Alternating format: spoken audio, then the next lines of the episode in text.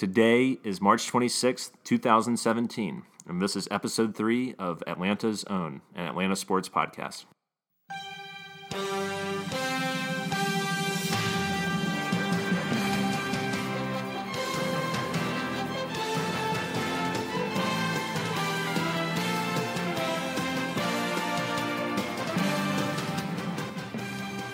Hello, everyone. I'm Graham Waldrop, and alongside me, as always, is Adam Kalal, and we are Atlanta's Own. Two Atlanta natives doing nothing but talking about Atlanta professional sports. Adam, how's it going, sir? Last night was a late night for me, out till 5 a.m., and I lost at arm wrestling twice this weekend, so it's pretty demoralizing, but, I'm used to losing. Of course. That's kind of the whole theme of this show. Right, being from Atlanta. Correct. So was it to the same person or was it a different people? Yeah, John Galvin. Okay. Philly guy. Yep, Philly guy. So it's like when Philadelphia owned the NL East for the 5-year run they had. Correct, yeah, which was, I think I'd prefer the Mets beating me over the Phillies. Right. Did you beat him 14 consecutive times before then? He had never challenged me before, okay. So I just assumed he sucked. I was wrong. But here we are. Here we are. So we're going to get started, as we always do, with the Falcons report. This is all things that happened in the last week pertaining to your Atlanta Falcons. So we'll start off with the signing of two fullbacks by Thomas Dimitroff and Scott Pioli, one being Derek Coleman, Seahawks fullback during their championship run. Did not play last year at all in the NFL. One of the reasons was because he was involved in a hit-and-run accident, in which he shattered someone's clavicle or something and then just kept driving. So I read about why was he out for the whole year though? Like I thought I know he was arrested. Yeah, he was suspended 4 games and then I think because the fullback position is a dying breed, no one gave a shit and didn't sign him. On top of the legal issues he was having, so the Seahawks did cut him. Yeah, he was done. Yeah. So he hasn't played since the 2015 season, so he was out for the 2016 season. So he was suspended 4 games by the league last year, and I'm not sure. Some people have reported that he still needs to serve that suspension. Others say that because since he wasn't actually on a team. Yeah, since he wasn't on a team, but others have reported that the suspension is done because he didn't play in a game last year, despite the fact he wasn't on a team. So I'm not sure who to believe there. I wish I had the concrete information, but I haven't really gotten a straight answer. A lot of ins, a lot of outs there. Indeed, he's actually the first. Not openly deaf. I suppose you are deaf or you are not deaf. Right. But openly deaf. He's the first ever offensive player who is deaf. I don't know if that affects anything, but right. I'm not sure either. I mean, I think he was fine. I mean, he's played since 2012 with the Seahawks. He's paved the way for guys like Lynch, Marshawn Lynch, and Thomas Rawls. He's got typical fullback numbers. He's not going to blow you away with anything in terms of receptions or running, but seems like could be a solid addition. And he's a Coach Bro guy, obviously coming from Seattle. So right, so he has a rapport with Quinn, I'm sure. Quinn trusts his character, obviously bringing him back. He knows the guy. Yeah, and it's interesting that the Falcons signed a guy that has a track record, as normally all 3 teams in the city refuse to sign anyone who isn't a Cub Scout. So even if it is someone who can help the team. Yep. So that's interesting. So his competition is another guy who didn't play at all last year, who was had some injury problems, was on the Texans. His name is Soma Vainuku. You're pretty confident on that pronunciation? I hope so. He was an undrafted free agent. He went to USC, and sounds like he did it all there. He played fullback. He was also on special teams. He was a 2013 first-team All Pac-12, where he had 37 tackles and 3 blocked punts.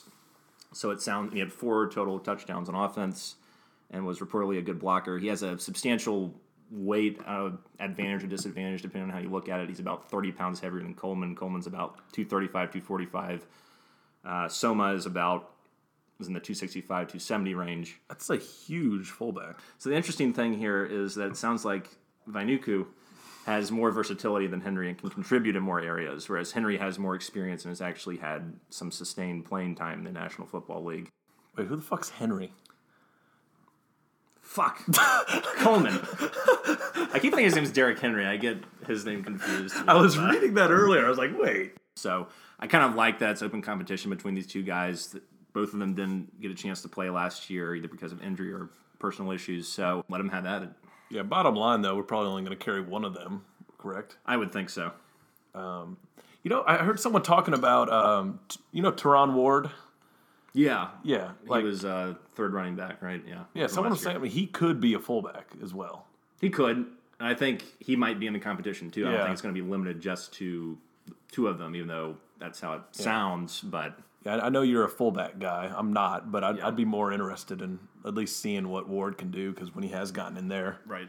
He's put up some numbers when he's in there. You might see Toilolo back there too. I mean, you could have a competition between where Toilolo is going back and forth between tight end and fullback, where it could be between Toilolo, Coleman, Ward, and Vainuku. So yeah, for continuity's sake, I'd prefer to have DeMarco back, but we're not gonna make or break our season. No, and I think we can find any means. I think either one of these guys or Ward can fill in okay enough that they can open up some running lanes. Yeah, they're both young guys, too, so, I mean... Yeah, they're both in their 20s. Coleman's probably pretty driven now by all that crap he just went through. Right, and Coleman, I think, is 27, and Vainuku's, I think, 23 or 24. Mm-hmm. So it sort of depends on if you want the younger guy that can be more versatile or a guy who has a proven track record, and I guess it'll come down to how they perform in camp. Yeah, the days of a guy like a Mike Allstott type are over. He had 950 yards rushing one season. He had 65 receptions in another. He finished with over 60 total touchdowns. I mean, it's incredible if you look at guys like that. Not that every fullback put up those numbers, but someone who's a key cog of in an offense. And now you have hardly any fullbacks left in the league. There's only I can only think of five off the top of my head, and two of those signed here this week in Atlanta. You think they've ever had a podcast just solely devoted to fullbacks? If they did, I'd fit right in, I think. It feels like that's what we got now. So it's time to move on from that. That's what I'm saying. So another signing that the Falcons did was Hugh Thornton at guard, and this is a move that seems to signify that our current right guard, Chris Chester, is probably leaning towards retirement, as has now been rumored for some time. This guy's taking a sweet-ass time to make a decision, though, huh? He is, and with the cap space, with the cap money running out, I wonder if it's even an option to bring him back at this point. Yeah. So Thornton, quick history on him, was a third-round pick by Indianapolis in 2013. He's battled health issues for most of his career and has had two stints on the injured reserve list, once in 2015 and once last year. Not highly regarded from what I've read around various NFL sites and Pro Football Focus, but it seems like this is more of a depth signing than anything. I mean, we drafted some dude last year, right? Yeah, Wes Schweitzer. Could step in. Yeah, if he somehow is in play for actually starting at right guard and exceeds expectations, that would be his competition. Yeah. So he was a sixth-round draft pick last year, Wes Schweitzer, and he didn't play a game, but reportedly was groomed like crazy last season by the coaching staff. Hmm.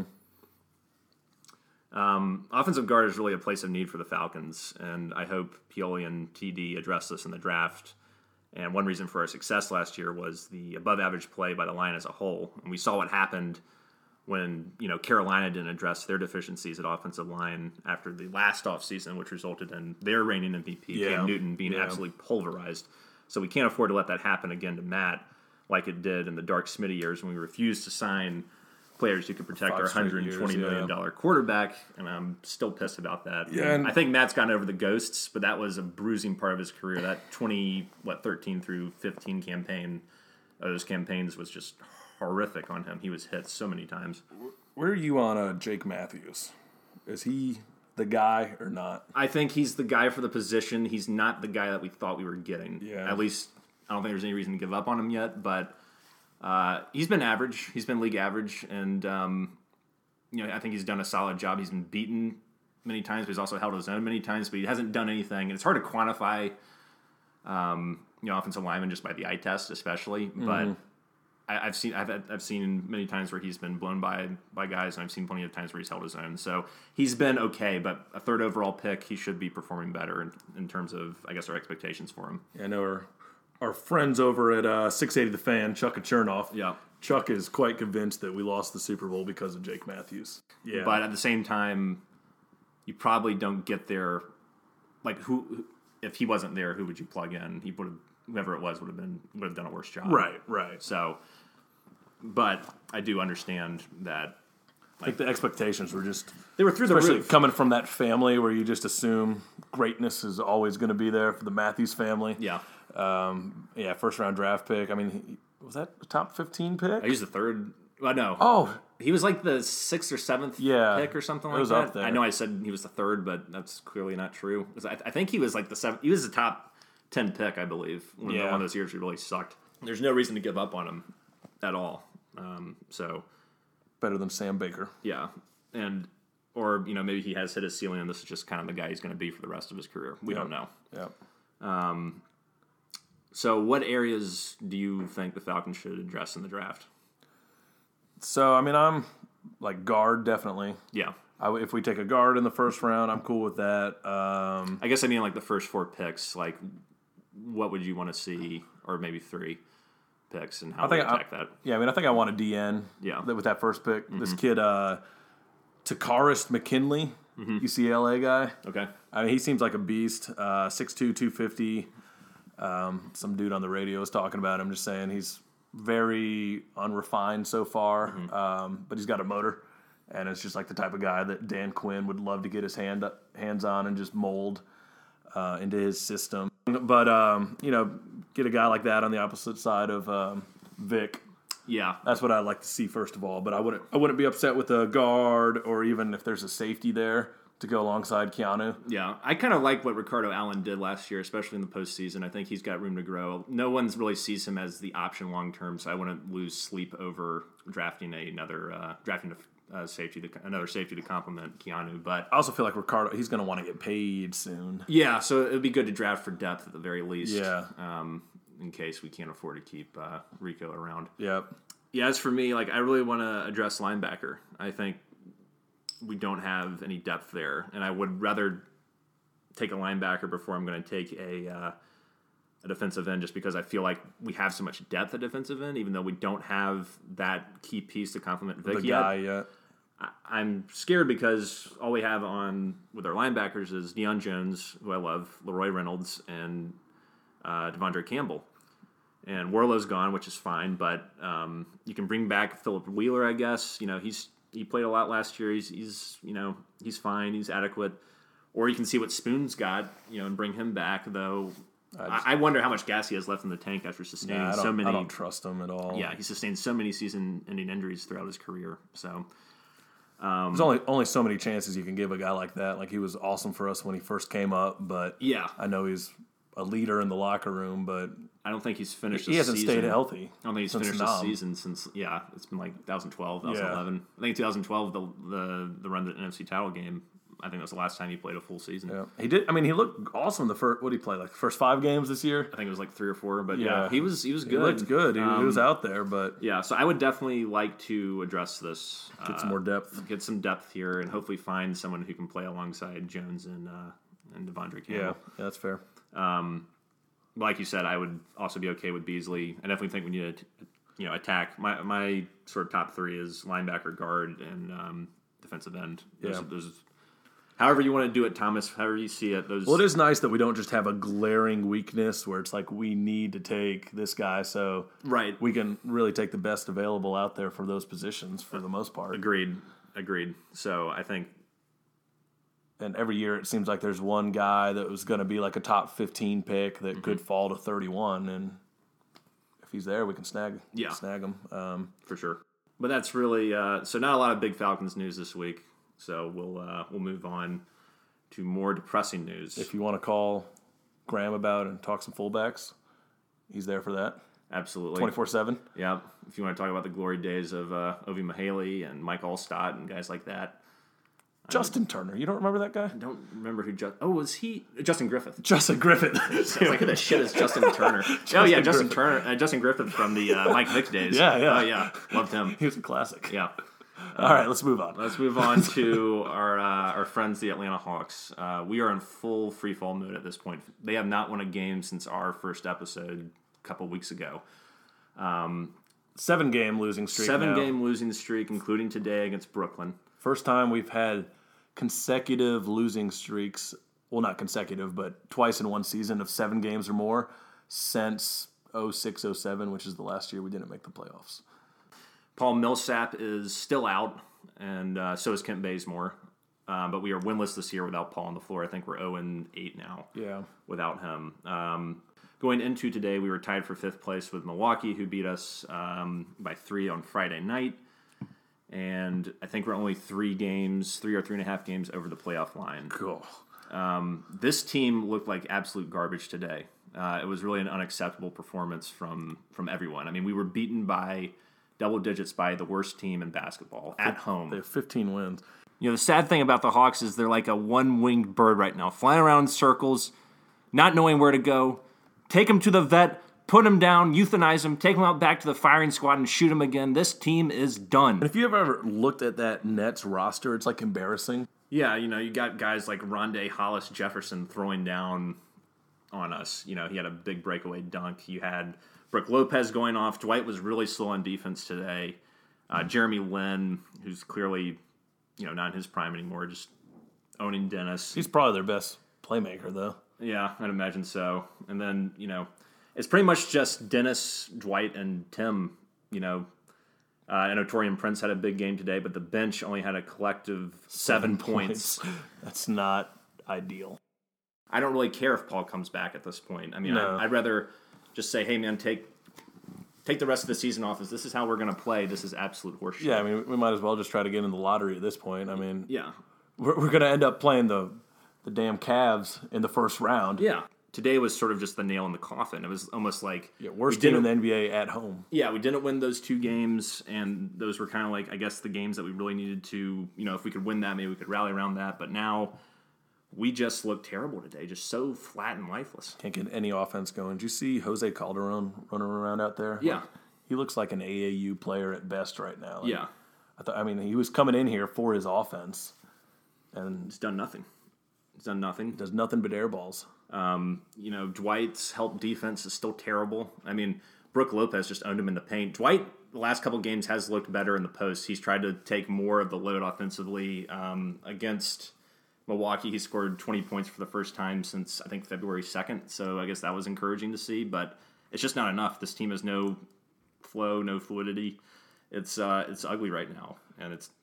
I have no reason to believe that this team is going to make the postseason, even with the shitty teams in the East. And even if they do, it's going to be a quick 4-game sweep whoever we play. I'm officially not a Dwight guy, though. Like, just looking at this box score, 3 of 12 from the line. Yeah, like, he's a terrible free throw shooter. But, like, that'll just kill you, man. I don't know. This team is a mess. This team is an absolute mess, and I really don't have any interest in watching them anymore this year. I will because I love my team, but they inspire nothing right now. There's just nothing to get excited about for the future either. I mean, no. Schroeder, I do think in like 2 to 3 years, Schroeder will be considered one of the best point guards in the league. I could see that happening. But he's not there yet. No. So, I mean, we got obviously sort of... having Teague around was a lot more crucial than we thought. Yeah. Because Dennis isn't ready. But I think he'll grow into that. Something that happened this week was while Millsap was out, it was announced that he's going to opt out of his deal. He had 1 year left on his deal, so he could have stayed for another year and made $20+ million, but he had the player option to option out of it, so he announced this week that he's going to do that. Wants to come back, but once again, it would be a max deal, and if we sign him to a max deal, it's $207 million, and you just can't pay. Absurd. You can't pay Paul Millsap that much money. 32-year-old. As much as I love him. Yeah. That's $35 million a year or something like that. I feel like his reasons for wanting to stay have to be like going downhill day by day with each loss. Like, I mean, what does he want to do? Obviously, he loves playing here. I mean, he said, "I want to come back," but I wonder if this year's gonna, you know, with all the things that happened with Dwight and with Dennis and Coach Bud and just the chemistry not being there like it used to be. I mean, this team is a shell of that, and it's not even a shell. There's nothing really left from that.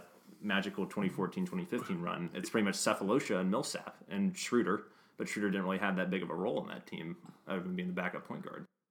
So yeah, a couple years ago, I remember you and I having the conversation of like which Atlanta team is most likely to win a championship next, and we were definitely saying Hawks with Bud coming in and the direction the franchise was going, but now that's just completely flip-flopped, and I would definitely put the Falcons or Braves chances. At least they have solid direction, solid leadership. So when you have the ownership group like we have now with Tony Wrestler coming in saying he wants to win a championship, you know, this is a much better ownership group than the Atlanta Spirit, which was god-awful. They could never agree on what they wanted to do. They lost us the damn hockey team as well. So you wonder what trajectory do they want to take? Do they want to stay in basketball purgatory or go to hell and tank with a shot at redemption? Are you saying tank as in this year? Just like try to get in the lottery this year? I'm saying... Publicly, you can never do that. Publicly, obviously. You can't do that. And with Bud as the coach, I don't think he would want to do that because he can't separate himself like we talked about last week. Right. But... Or do we just say in the offseason, we trade away Bazemore, we trade away Howard, we clear up a ton of cap space and just say, look, the next couple of years are going to be rough. Yeah. And maybe try to trade up and get a guy like a Josh Jackson or Malik Monk or De'Aaron Fox or Jason Tatum or somebody that can be a high-impact top 10 pick that can come in here and start to that maybe we can build around. But at the same time, I don't really see that happening. It's sort of a pipe dream. Yeah. I would be happy if we went that direction, though. Like, there's just nothing to get excited about anymore. Yeah. We know what we have, and it's actually worse than I thought it was. Yeah, the buzz around the city for the Hawks is non-existent, again, which is sad. But, I mean, it's warranted considering how they played. Yep. I wonder what the fan base would want to do, though. Like, if you were to ask 10 Hawks fans, like legitimate Hawks fans who follow the team, what they would want to do with the... what the reaction would be. I think any legitimate fans would say what we're saying because we watch it. Like we do more than just go to one game a year and want to see a few dunks from Dwight. Yeah, like we want to see solid basketball, which isn't the case. You would never know if you're to watch this team this year and watch the 2014-2015 team. You would never know it's the same coach. Yeah, you'd never know. There's no ball movement. Assists are down. You know, we have, I guess, a rim protector, but he's not – his help defense just sucks. Yeah. I was listening to Steve Holman on the radio today. He sounded like he wanted to puke the whole time calling that game. Yeah, and that's how he sounded. I feel bad for Steve. No one has suffered more than Steve has. 35-plus years he's been doing this. Yeah. Yeah, there's really nothing else to say about it. I hope we do what's necessary to try to revitalize this franchise, and we'll see what the front office does in the offseason. So moving on to the Braves, R.A. Dickey actually had a solid outing on Saturday, went 6 innings, only gave up 2 runs, despite getting shelled a little bit earlier in the week. The starting lineup was finally back together after the World Baseball Classic, so I think they've only played 6 games together until Inciarte and Freddie and Julio Teheran got back in town, so it was nice to see that. Dan's being Brandon Phillips up the middle. Yeah. That's a beautiful thing. They had a very nice play. If you missed it, Phillips made a diving stop, flipped it behind his back to Swanson. Swanson went on to Freeman for a slick double play. So hopefully we see that quite often this year. Yep. And getting into the rumor mill, since there's not really too much going on with spring training at this point, Jose Quintana, who is a very good starter for Chicago White Sox, he's apparently on the block. A lot of reports are linking multiple teams to him, but also the Braves. So a little bit about Quintana. He's been pitching since 2013, I think, or 2012. He's a lefty, right? He's a lefty. He's averaged at least 4 wins above replacement per year. He's pitched over 200 innings his last three seasons. Good strikeout numbers. Definitely a very, very solid pitcher who can slot in as a 2, honestly, on this rotation, maybe even a 1. I think he can certainly rival Julio Teheran. I don't think he's as good a pitcher, but, you know. He's a very underrated guy. He's an underrated guy. And a lot of people probably don't know about him. He's signed to a great contract, 4 years, $38 million, which is really undervaluing a guy like him. And so a lot of people are wondering, should the Braves pursue this deal? Yeah, I didn't realize the contract situation was that good. Mm-hmm. I'm just not ready to give up on these prospects, though. I know that was the whole goal, was to stockpile them so we could trade them off. But well, you also want to develop them and try to bring them up, too. Right? So it sort of depends, I guess. But at the same time, you know, I wonder who the White Sox would ask for. They probably asked for Swanson. They'd ask for Albies. They'd ask for no way. I don't think they'd ask for Whistler or Blair just because they haven't done anything at the major league level. They would probably go for Newcomb or Freed or Allard or Kevin Miten, the incredible 16-year-old prospect we have right now. So they'd be asking for guys that I really don't want to give up. Yeah, the more you talk about that, no, hell no, let's not do it. Like, yeah. I mean, any one of those guys you just named could be Quintana. Yeah, or better. Yeah, or better. So yeah, depending on the position too. The upside isn't there for me. I don't want to like Albies and Swanson. That is the future to me on our infield. So I don't want to part with either of them. Certainly, and I think all those pitchers, even Whistler and even Blair, people got to be hits. Yeah, even Whistler and even Blair, I'm not giving up on them yet, and they probably don't want them. So John Hart actually commented on this and said he agrees with us. He said, we signed 3 one-year guys with Colon, Dickey, and Garcia. We did that because we do have the new stadium, and we're still growing this team. Our whole mantra has been young players. It's worked. We like where we've gone. Our farm system has gone from worst to first. At this point, we're probably likely not going to move these guys. So good. This is pretty much a non-story, but it was worth bringing up at least to play fantasy general manager a little bit and wonder about the possibilities of having a guy like Quintana coming and slotting right behind Teheran, which would be sweet. It's just, I don't think the asking price is worth it. Nah, you know who would have made that move in a second? Oh, Mr. What's his name? Frank Wren, yeah. Oh, yeah. He would have pulled the trigger. Yeah, and then Albies, 2 months ago. Albies would have gone on to be a MVP candidate or something like that. Yeah, so we have like I said, we've got the right leadership in that front office, and I trust them. Other than lie to us, to our face, and say, oh, we're not rebuilding.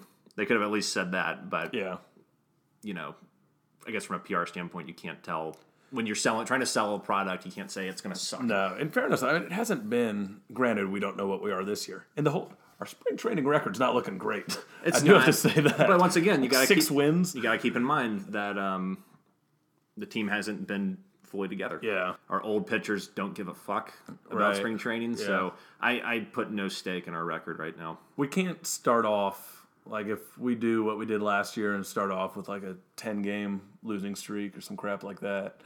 I don't think that's going to happen. I think that team was over Freddie Gonzalez's way of doing things. It become really stale, and poor Freddie. But it just wasn't happening anymore, and I think that team was over that message. And as we saw with what Snicker was able to do, once we bring in Matt Kemp, and also the roster sucked, so it wasn't totally Freddie Gonzalez's fault. But once we got Matt Kemp, that sort of lit a torch under everyone's ass, and then we had that incredible last month and a half.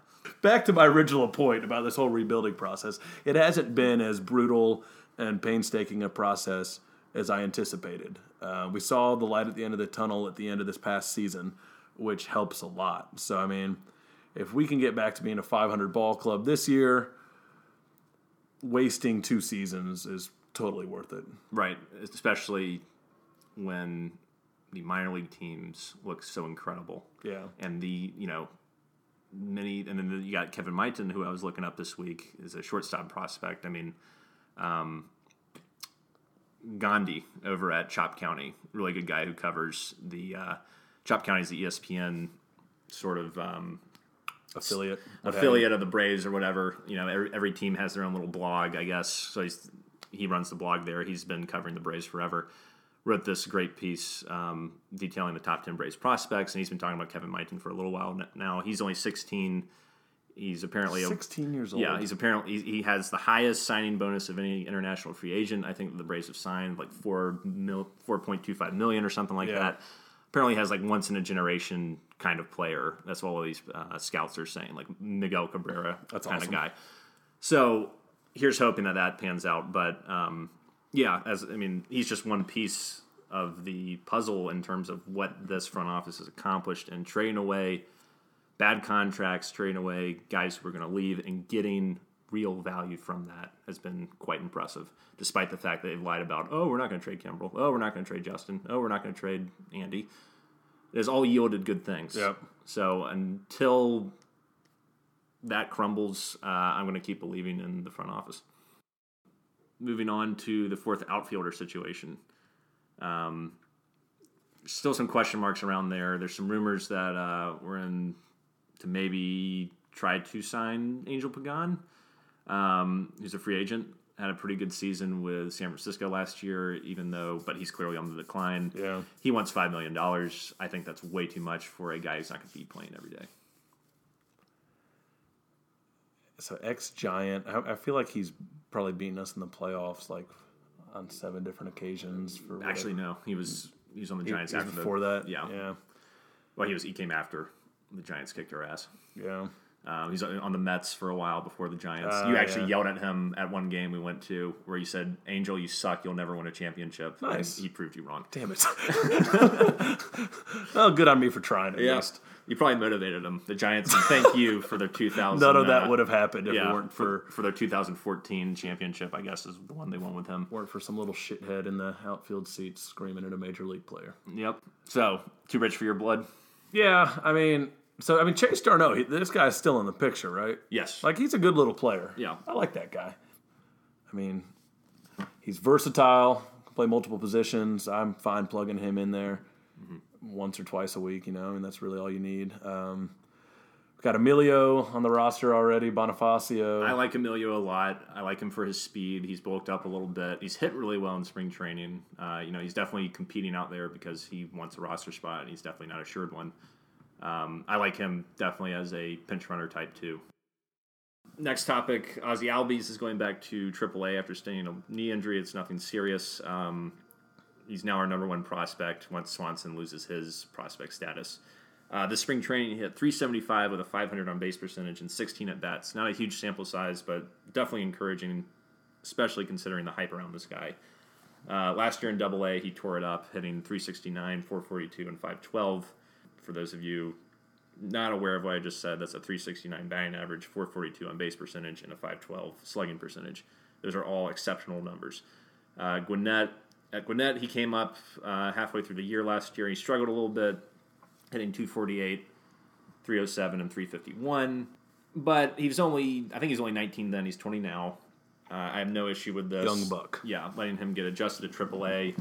No reason to rush him when Phillips is there, keeping the seat warm for him. Yeah, and that's why we brought Phillips in the first place. So. Especially after Sean Rodriguez injuring himself. Yeah, that really sucks. Yeah. I was looking forward to seeing that guy play. Yeah, I hope he can come back next year and play with us and that this injury that he sustained won't, you know, affect his career too much. Right. So I expect, though, that Albies will be called up at some point this season. I think if he continues to play as well as he has, there's no reason not to. Yeah. And we know injuries happen, so yeah. I think he's proved enough at this point. Yeah. So now we're moving on to our topic of the week, where we discuss some bullshit. Not newsworthy, just this is more strictly our opinions on things. I think this one could be one of our more controversial topics we've brought into play thus far. And we're not going to talk about the legacy teams, so none of the Hawks, Braves, or Falcons. This is about the new team, the fresh kid on the block, the hot girl down the street, however you want to call it, Atlanta United, the MLS team. And as Graham said last week, sorry, long-time homers if you're not into Atlanta United. But we're going to try. So we'll preface this whole conversation by saying Graham and I know jack shit about soccer. Yes. Is that fair? That is absolutely fair. I think I've watched 20 soccer matches in my lifetime. I have a vague understanding of what offsides is now after, like, Googling it and trying to pay attention. A red card means you're totally fucked. Yeah. Yellow card means you're slightly fucked. Yeah, not good news. Slightly less good news. But nonetheless, we have a new soccer team, the Atlanta United, who, when I first found this out, I wasn't really excited at all. And as I believe brought this up in week one, my interest has been piqued due to the fact that one of our high school old classmates is the starting goalie, Alec Can. So that's made me watch it, and then I see the excitement with, like, the sold-out crowds at Bobby Dodd, which is cool. It puts Atlanta in a good light in the sports world for once, which I suppose we need to embrace when we can. Absolutely. I love the passion that people have for the team already. I think that's really exciting. Indeed. But on the other hand, this passion for this brand new team that... Is it sustainable? That I'm guessing a lot of the fans... I mean, that's generalizing, but I'm guessing... There are definitely a lot of fans like me that aren't lifelong soccer fans, don't fully understand the game, but they're getting behind to this a lot, and it's just like a trendy, hip thing to do right now, and it kind of pisses me off that we can't get this same sort of support for the teams that have been here since the 60s. And like the Braves, Falcons, Hawks, we definitely don't see this type of passion for it, especially early on. Well, I think there's a number of factors to consider here. I'm going to try to break it all down. So to me, it's kind of like when you're first starting out in a relationship and you really like the person, they really like you. It's young, it's hot, it's fresh. You're humping like horses every time you get together. It's a wonderful thing. I think that definitely has something to do with it, is that it's something we've never seen before in this city. So I think that is a factor. That's one factor. Two, Atlanta is the ultimate transplant city. People didn't grow up with Major League Soccer. It's a young league, but a lot of people grew up with soccer, and it's a world sport, and it's been around forever. And you have this place, Atlanta, where all these different people come from either out of the country or from out of state, and they enjoy their soccer. And they find out there's an MLS team, and maybe they're not as into the other sports as much as soccer, and so they gravitate towards the new soccer team.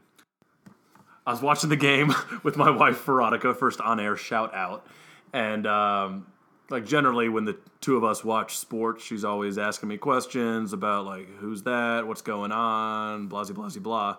But, for us watching soccer, she was a lot more interested in the game than I ever see her watching sports, and B, she would ask me a question, and I was like, literally, you know just as much as I do right now. I don't – but you can follow along pretty easily, so I suppose that's another factor at play here. Right. It's the action's always ongoing. There aren't dull periods like there are in in baseball. People can argue there are dull periods in baseball. I love the strategy between every pitch, but most people say it's fucking horseshit that an at-bat takes 10 minutes, and I can understand that argument. So I think, those are two big factors. I think also the way they're marketing this team. I think what Arthur's doing marketing this team is really smart. The way they've really reached out to – they've really hit their target demographic, which is young people, mixed cultures. They're doing a hell of a job marketing this team. You walk around the city. You see these flags everywhere. The flags are everywhere. You talk to people. I see gear. I see gear everywhere I go. I was in Publix the other day. I saw 7 people thereabouts with, it was more than I could count on one hand, with Atlanta United gear on. And I was like, was this before a match or something? No. This was 2 days ago. Good on me for knowing it's a match and not a game as well. Well said. Well, did you go up to him and say, hey, man, where's your Chipper Jones jersey? No. People can do whatever the hell they want with their money. Even though... I was bitching and whining on our first show about not having enough people show up for games against bigger out-of-market teams or just games in general. Who am I to fucking tell people how to spend their money? But at the same time, as a purist fan, I understand your frustration a little bit with why isn't the support here for the legacy teams. Right. I just don't think a lot of people here grew up with the legacy teams because they're from other places. And so they feel like, now that I'm here, I planted my roots, this is a team I can get behind and could be part of my own heritage, and can go back to what we were talking about, first show again, where you're starting to build relationships through sports, and maybe they weren't able to do it with the other teams. They didn't like baseball or basketball or football, and now I feel like they can do it with Atlanta United. But what I don't want to, the danger zone here is this just becoming another Thrashers. Hockey in Atlanta. I would argue against that for the following reasons. One, soccer is a much more popular sport. Two, they have a much better ownership group. And three, generalized. What, ownership group? Or a popular sport, Well, universally. Around the world. Down south, either though, I would say neither of them are particularly popular. But think about in the city. I'm not talking about out of state. I'm not talking about rural Georgia. I'm talking about in Atlanta, where, it's a very diverse group of people in the city, inside the perimeter. These are the people that are going to the games. Right. These are the people that are really getting behind. They are targeting the city like crazy. If you drive to Carrollton or something like that, you're not going to see Atlanta United flags waving around. You're going to see college football stuff. You might see Falcons stuff, whatever. The point is that they're targeting. When's the last time you were in Carrollton, Georgia? It's been a few years. Okay. But I'm using that as a broad example. If you go outside the perimeter, if you were to go, to Macon or something, you ain't seeing Atlanta United stuff. But they are targeting the hell out of the city, and they're doing a fantastic job. Oh, 30,000 season tickets sold. I don't think that Michael Guerin and those guys from Atlanta Spirit, I wanted to call them something else. I could tell. I saw the way your lips were forming. Yeah. They did a shitty job of marketing the team, and there were plenty of people that liked the Thrashers. But once again, it wasn't something that was ingrained in us, even though Atlanta had a lot of minor league hockey teams. Atlanta Knights, I went to a ton of those games as a kid. I just went to an Atlanta Gladiators game this week for the first time, which was pretty fun. It's the Gwinnett Gladiators. They actually changed it to Atlanta. Oh, really? Yeah. But once again, hockey doesn't speak to as many people as soccer does in terms of the worldwide population, and then you have all these people come in here and who really enjoy that sport. Right. So while I was thinking about this whole Thrashers United thing, I did a little Wikipedia search of the Thrashers, and really they epitomized Atlanta sports. So what I didn't realize was the Thrashers were our second NHL hockey team. Yeah, we had the Flames. I didn't realize that. Yeah, so I forgot about the Flames. So yeah, you had the Flames. We lost them in 1980. And they came back, right? And then we lost them again. No. Didn't that happen? No? Okay. No. I thought we lost them twice. But we're the only city to ever lose two NHL teams, which is quite entertaining. And then also the first two picks of Thrashers history, was this guy Patrick Stefan and Luke Sellers, were called two of the biggest disappointments in draft history. And Stefan was the worst first overall pick of all time. Very, Billy Knight could have made that pick. Oh, yeah. That's the Marvin Williams pick. Atlanta in a nutshell. So here's a question for you then. If this is sustainable in terms of people's love for the team, what's going to drive that? Obviously winning. But even if they don't win, do you think the interest is going to stay? Do you think, I'm saying, let's say they go to the playoffs. They make the playoffs every other year. They're in the mix. They're a contender for the title for the next 5 seasons, but they don't reach the top. They're kind of like how the Braves were in the late 90s, early 2000s kind of thing. Yeah. They're doing well consistently, but they're kind of just, they've hit a ceiling. What do you think? Do you think it's still going to be this outpour of people? Sold out crowds? No matter what happens, it's going to drop off from what it is now. And I think it'll just fall back into what Atlanta sports fans do. If we put a good product out there, they're going to be supported. Mm-hmm. But no, I think people will drop off real quick if they start losing. Yeah, I think if it becomes a situation where, we're below 500 team consistently, then I think the love affair is going to die down a little bit. You're not going to hump like horses every time you get together. You're going to have sex maybe once a week in the metaphor range kind of thing. Right. But the passion, the fire isn't there anymore. But I still think this team's going to, and maybe I'm crazy, but I still think you're going to get people, because we're dealing with a different kind of fan. Yeah. And maybe not in total, because there's plenty of people that I know who like the other teams who are getting into Atlanta United, so I don't want to generalize. But overall, I think we're dealing with a different type of fan. That's fair. To a degree. It's not me and you who are just constantly surly and expecting to lose, because that's what Atlanta does. Right, and some people don't give a fuck and just think this is cool, it's a soccer game, it's a social event, I'm just going to go out and have fun. Right. And the minds of fans all across the board are always different. And they're kicking ass. They're scoring goals like crazy. We've got the leader in the MLS and scoring on the team. Yeah. After that first game, they just, I think, 4-0, 5-1, something like that. Yeah. So, like I said, I'm not hating on the team or the sport or anything. I just wish people throw a little bit of that passion and love to some of the longtime teams. Well, I think the Falcons certainly got that on their Super Bowl run. Yeah. But it takes us going to a Super Bowl for that to happen, To a degree. I think, the end of the season, I think the last couple weeks of the season going for, it was getting to a fever pitch for the Falcons. But, yeah, overall, I went to like 4 games last year, I think, for the Falcons, and from the Cardinals game to I think the game before the Saints game, and then you transition to the playoffs. It was like almost an entirely different atmosphere. But it, like as recent as like 2 years ago, that year we went. I guess that was the year I got married. We were like 8-8.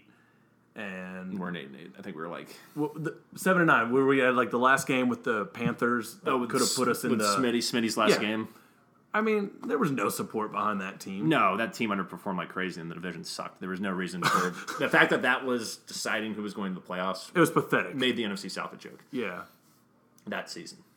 So, Graham, let me ask you this. Yeah. Do you plan on going to any Atlanta United games this year, or are you going to be a contribute financially? Yeah, I would like to, certainly. I think I'm in a similar boat with Adam, like we talked about, where I'm not a huge soccer fan in general. The game doesn't excite me the way, and part of it was just I wasn't brought up on it. Right. I think that also goes back to, once again, people brought up on a sport are going to gravitate towards it if it's available to them to consume. That's why we're baseball guys. Right. And but yeah, I definitely want to go to some games. It's affordable. I think that's another thing too. They made the tickets very affordable. Yeah, that's pretty awesome. Be it season tickets or single game tickets. I mean, these are very reasonable ticket prices. You know, particularly at Bobby Dodd right now. I mean, you can get a pretty solid seat, in section 133 or something like that for like $30. I mean, you can also do the same thing and go to SunTrust Park for a single game and get like a $35 ticket in the outfield. But when it's new, when it's cheap, when I can get a good seat, where I can see everything, that's fantastic. I'm also excited about, seeing a game in the Mercedes-Benz Dome just because of the spectacle of it. But yeah, I mean, it's an Atlanta sports team. I love my city. I love my people. So I want to embrace this new experience, even though I'm not a soccer fan. So I'm definitely interested in going to at least 3 or 4 games this year. So what's your reaction if they win a, what do they call it, MLS Cup, I believe?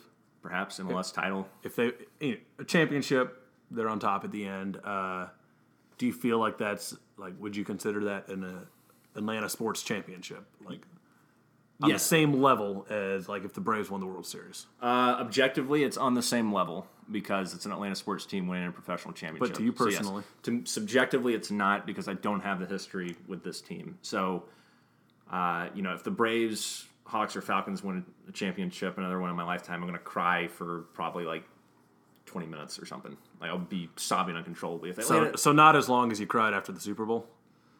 I did cry. No, it won't be. Because I cried after the Super Bowl for at least like an hour. I cried myself to sleep. And it was pathetic. But I would be excited if Atlanta United won a championship, especially if I get to go to a few games. I think once I go to a few games, I can definitely get more into it.